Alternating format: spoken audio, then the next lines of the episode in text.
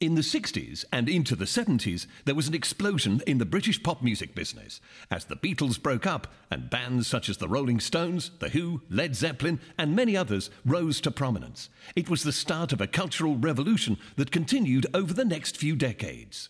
Live music audiences got more demanding and wanted to see concerts that were dramatic and spectacular. This is the story of how, as the music industry evolved, artists and bands took to the road to tour the UK, Europe, and America to satisfy those demands, as told by some of the people that made it happen. The worlds of theatre and television collided, and in the vanguard was a small group of people in a London company that helped pioneer rock and roll lighting and visual production. Welcome to your very own Backstage Pass.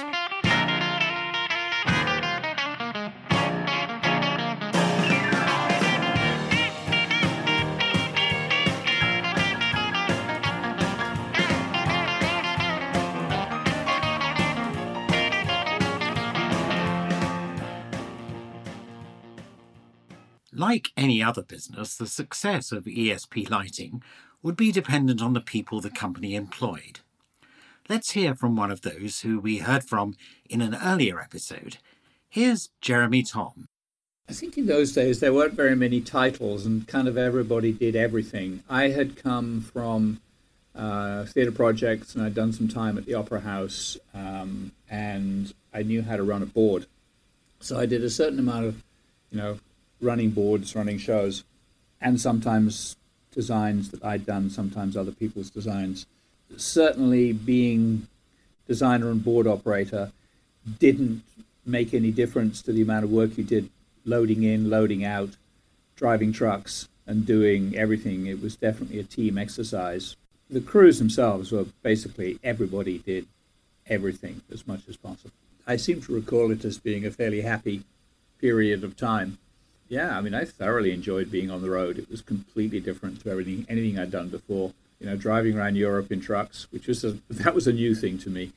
The extreme lack of sleep during the whole process. It was new and different. It was great. The curtain goes up at seven o'clock.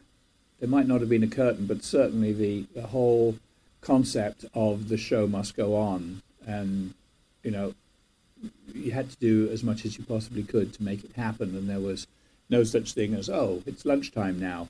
If stuff needed to be done, and then it needed to happen. I think the whole thing of it being a team exercise and everybody just pitched in was really what that's what kept everybody else moving was you know the team moving forward the start of my fundamental apprenticeship into doing what i'm doing now and i'm i mean i was at esp for two years three years maybe so it was a fairly short period of time. Met some great people there and, you know, contacts that have continued over the years. But because I had studied a bit of engineering whilst I was at Theatre Projects, I then went from there into the staging business. Whilst it was still in the music business, it was a slightly different part of it. But certainly the time doing lights at ESP and, and learning what I'd learned about the business and how the business works and, and then how to put shows together was really the beginning of the learning curve, which continues to this day. Another person who had a background in the theatre was Marshall Bissett. A chance meeting in a South London pub led him to ESP, which was almost next door to where he was working in 1975. I was still working for the Young Vic, and I was not quite ready to quit my uh, day job yet. So the next um, assignment was to go out to Knebworth House to help on the Pink Floyd show because they were coming in from Canada. That was just an extraordinary experience. I mean, first of all, I, I'd never seen that amount of gear being unloaded from semis. I mean, I'd done theater tours and I'd done you know, various, uh, you know, rep theater tours, Northern Dance Theater, that kind of thing. But nothing prepared me for this avalanche of silver flight cases p- pouring out of the back of a Arctic, I guess I have to say, or semi as I now know them. We had just a, an extraordinary crew. We, our job was to prepare the, the site for the Floyd. And you know run all the cable make sure the generators were all okay. So during the show i wound up and i still have photographs of this i wound up running an on-stage follow spot on stage right and the follow spot operator on stage left was none other than patrick woodroffe who went on to become and still is the stones lighting designer and had a very very distinguished career. That was just a great experience. A couple of weeks later and I'm still pretty new to all the equipment at this point because the stuff ESP was using was so different from what I was used to in the theatre. But I got thrown into this job at the Royal Albert Hall for a show called The Butterfly Ball. And I wound up putting in Deep Purple's lighting rig basically on my own with a helper. I'd never encountered genie towers, I'd never really hooked up dimmers. I, I, I hadn't done anything. Um, I wound up doing all of that and running the lighting console. ESP Lighting was a great company, but it was not it was not big on employee training. It was definitely the sink or swim. I got on well there because um, when I finally met Brian Croft, uh, who'd been out on the Stones tour, he and I got on really well. We'd both started our career at Perth Rep Theatre, which is where I'm from we had a lot in common. And I think in those days, uh, just having any kind of theatrical knowledge, you were in. I worked in the shop for quite a while, getting to know the gear in the amazing ESP Glasshill Street building. Then I finally got put on a tour.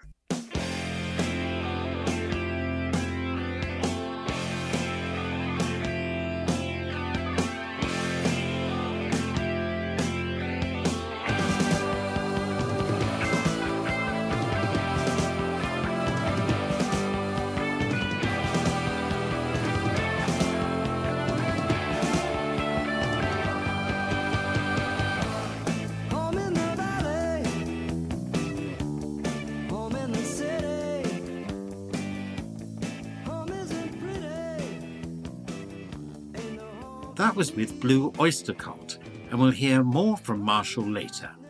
In the meantime, here's Frank Andrews, who last time told us about working on the Rolling Stones Mirror Tour. My uh, work at ESP was over, well, I was trying to think, but it's a maximum of five years, really.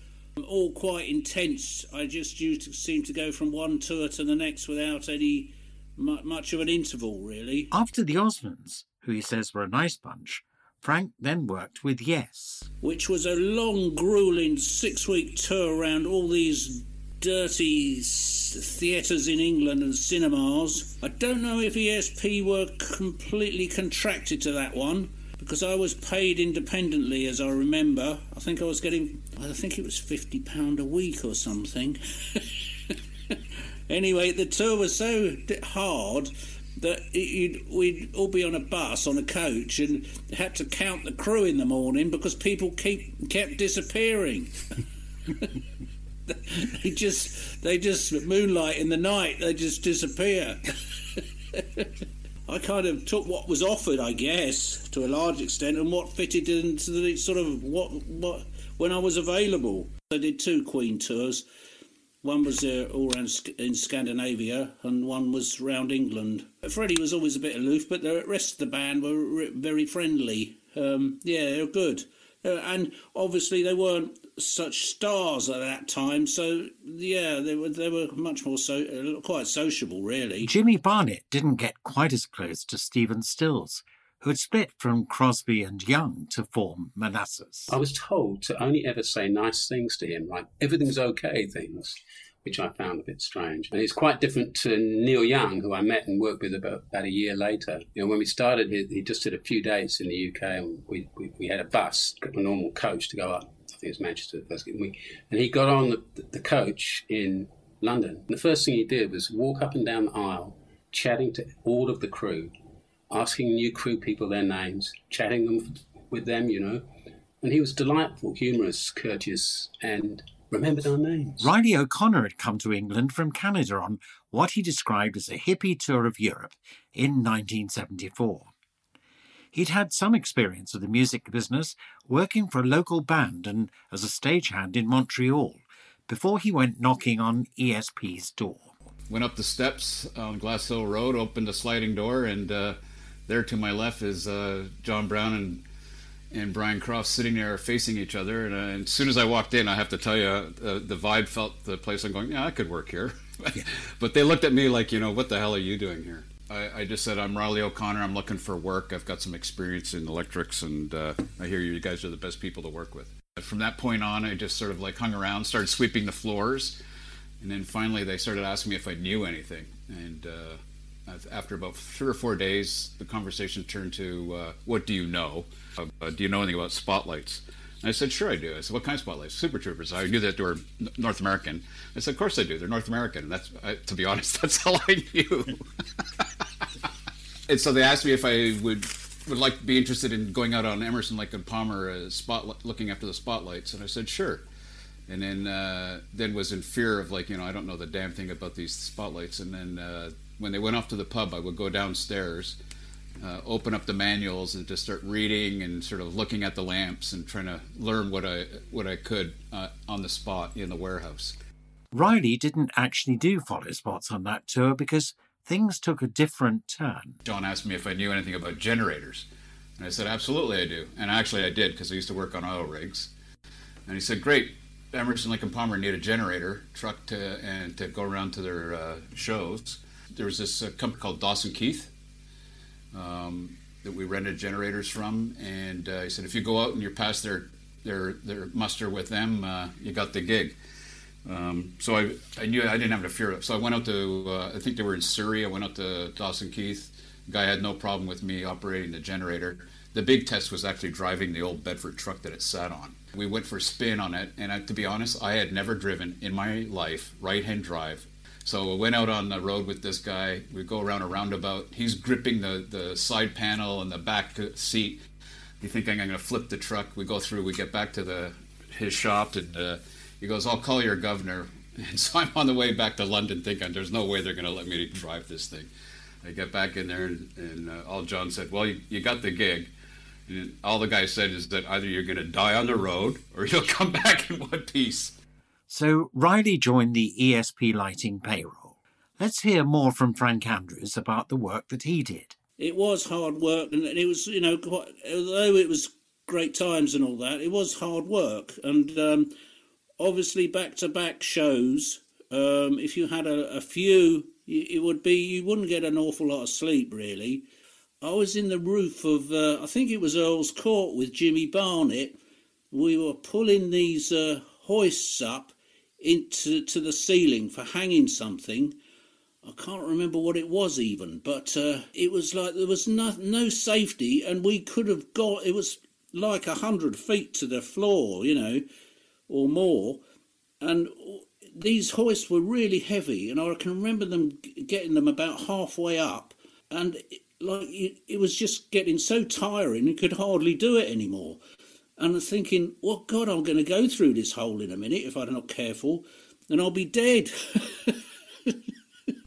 Marshall Bissett agrees, as he remembered his first tour with Blue Oyster Cult. Crew was myself and Andy Collins, who was a kid from Croydon who looked permanently like he was 16 years old, but was the hardest worker in the, in the whole company. Never did drugs, never drank. He was the best guy to have on your crew. We did the load in, we focused, we humped follow spots up into the balcony, we did the load out, we packed a truck, and it was Andy and I. I mean, I, I don't think I've ever worked so hard in my life. Frank Andrews had mentioned being up in the roof with Jimmy Barnett who agrees that it was tough going at times, and it wasn't just the physical hard work, as he explains. There were two tours that I struggled with. I had a pretty bad time on. One was Led Zeppelin, so that was early 73. And I probably should have clocked, you know, John Brown called me it, while I was on, on a tour, and I can't remember who it was with. But he said, could I come off that tour and go and join the Led Zeppelin European tour, which was already underway it's probably three or four shows into the Zep tour, and there had been a personality issue with, with the band and and the lighting designer who John had put on tour. I can't remember who it was, and the band now wanted him replaced. So I think he'd already decided to go home, and uh, I sort of it quickly became apparent why. I think I joined them in Oslo, and I hadn't done any rehearsals, of course, and I wasn't hugely familiar with their music, as I wasn't a massive fan. And the lighting rig that had been sent out was was not the best, because I think ESP was very busy at that time and, and hadn't really foreseen the growth and the amount of gigs that they had booked. So it was just sort of mayhem really from day one. And it didn't get any better. I, I think the only ma- band member I ever really talked to was Robert Plant. Mean, Jimmy Page and John Bonham at that stage. I don't think they were living in the same universe as me. And the other one I didn't get on well with was Lynyrd Skynyrd. I think we were in Hamburg or somewhere, and and the guitarist Gary Rossington arrived at the sound check with his his right hand, his playing hand, bandaged up. And it turned out that Ronnie Van Zant, who's the lead singer and the songwriter, had got into a drunken brawl in the hotel bar, smashed a bottle over someone's head, and Rossington intervened. Uh, Ronnie Van Zant had used a broken piece of glass to cut Rossington's hand, saying, You'll never play the guitar again. And I, I gather this was not considered extreme by the rest of the band.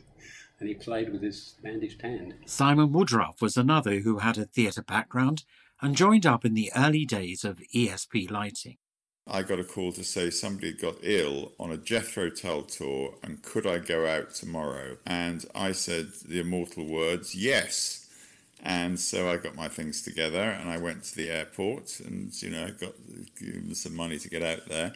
And I flew to Rome and got a taxi into this enormous stadium in Rome. I can't remember what the name of it is. Absolutely enormous stadium for a Jethro Tull show and turned up about couple of hours before the show, and they sort of managed to get the thing up with just the two of them, with Roy Lamb and Edwin Shirley. And I turned up dressed in my sort of almost hippie garb. I remember embarrassingly, I was wearing these sort of high heeled shoes. They must have looked at me askew. But, you know, they'd heard that I came out of theatre, so I have a little bit of respect there. And I soon got rid of the high heeled shoes. And um, I operated a spotlight that night you know, fantastic, um, very clean stage actually, with Ian Anderson standing there on one leg in the middle and these beams coming down. And it was fantastic. I was part of the crew. Incredible. But in those days, lighting was really an add on, and it was a bit of a pain in the neck for the sound people and the rest of them. I must have met and talked to Ian Anderson. He was an intelligent guy, and he was almost like a sort of military dictator in about how everything should be. It was it was an amazing, amazing baptism by fire. I thought it was going to be rock and roll and parties. It was hard, hard work. It was long drives. We were driving the trucks as well as putting everything in early in the morning, working through operating a spotlight during the show. Um, and in those days, I was pretty experienced. So I came back and suddenly I was in the pecking order um, in John Brown's office to get on the list for the next tour. And obviously, John was out trying to drum up new business. Brian wasn't there at that time. He was a sort of mythical character who had gone off on the Rolling Stones tour and was much talked about, but not not never. I, I didn't meet him till a year later, probably. Um, but trying to get on the list to get on the next tour, the, the question you go into the office and help around getting things done and being seen, and saying to John, "Oh, you know, can I get on this next tour?" And when you got actually put on the list, it was a bit like being at school and being put on the list to play in the cricket team, you know, and getting the job. You know, one because fascinating, who are you going to go out with next? And secondly, um, you know, the money. It was really good money because you came back from a tour and your 70 quid a week was in the bank or in your, you know, in, in cash. And that you you hadn't spent any money because everything was paid for. So it was a fantastic job. Nick Dornan also joined at about the same time, and he remembers that after being on a crew to move Super Troupers out of the Rainbow Theatre in London, his first tour was with Deep Purple, at the time reputed to be one of the loudest bands in the world.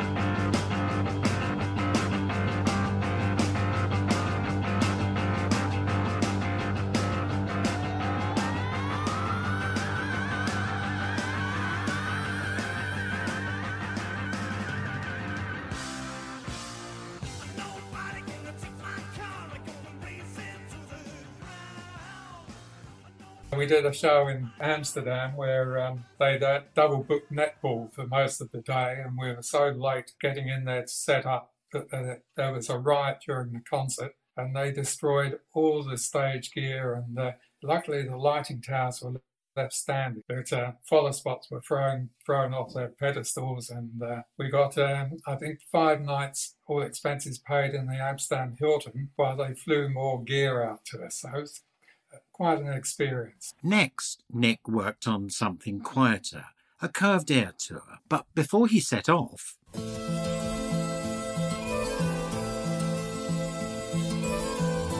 Lovely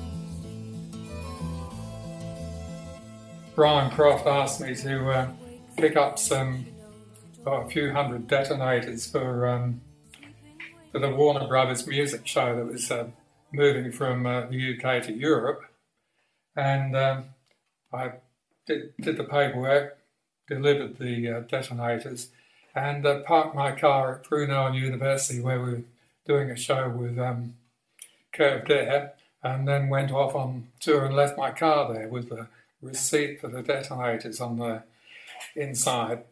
And lo and behold, the car was searched by police.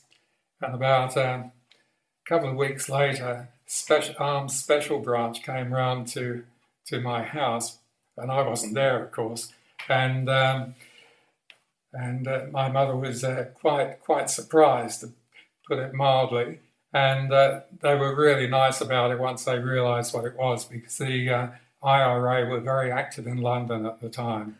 just to clarify, the detonators were used to ignite on-stage pyrotechnics and special effects for the Warner Brothers shows, which were staged at various UK and European venues.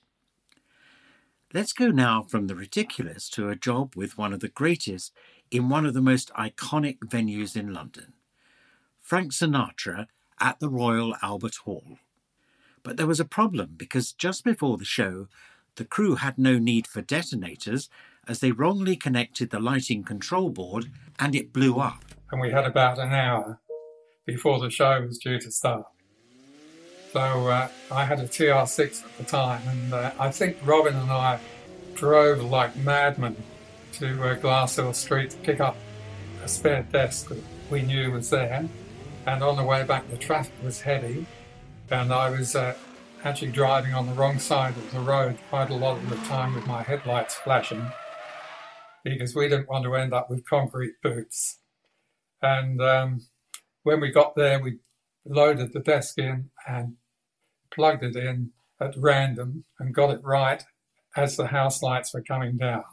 And they never knew a thing about it. Robin Elias was the lighting board operator and designer on that Frank Sinatra Albert Hall show, and he recalls that dash across London in Nick Dornan's TR6 sports car back to the lighting company's warehouse. I broke into ESP, um, which is something I may not have admitted to up till now, and I found a similar lighting desk open on the table being repaired.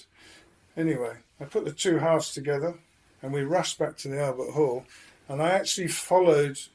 I was cutting it so fine that I followed the orchestra onto the stage. When I got there, I put the desk on my desk, plugged it all in, set up the first presets, put my headsets on, and heard go.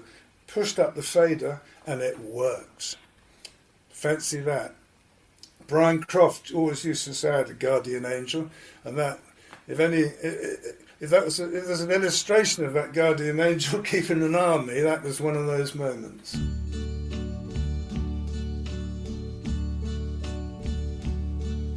And now the end is near, and so I face the final curtain.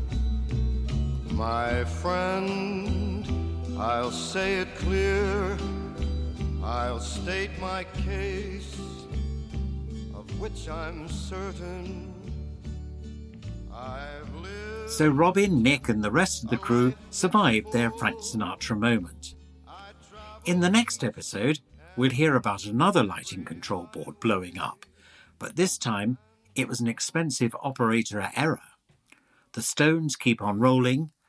Some of the crew find themselves all at sea, and a rave newspaper review doesn't go down very well. And there's much more besides. Backstage Pass is a podcast miniseries produced by Chris Smith and Christian Swain, edited by Jerry Danielson, and is a joint production with Pantheon Podcasts, the home for music lovers.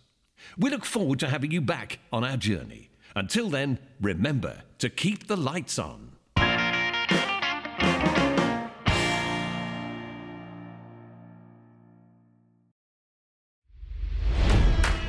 It's NFL draft season, and that means it's time to start thinking about fantasy football. FantasyPoints.com features industry leading experts and prognosticators using proprietary hand charted data to help you score more fantasy points. FantasyPoints.com is the place to go for whatever kind of fantasy football you play. Whether you play fantasy football, daily fantasy sports, or do a little bit of everything, Fantasy Points has the meticulously researched content to guide you to victory.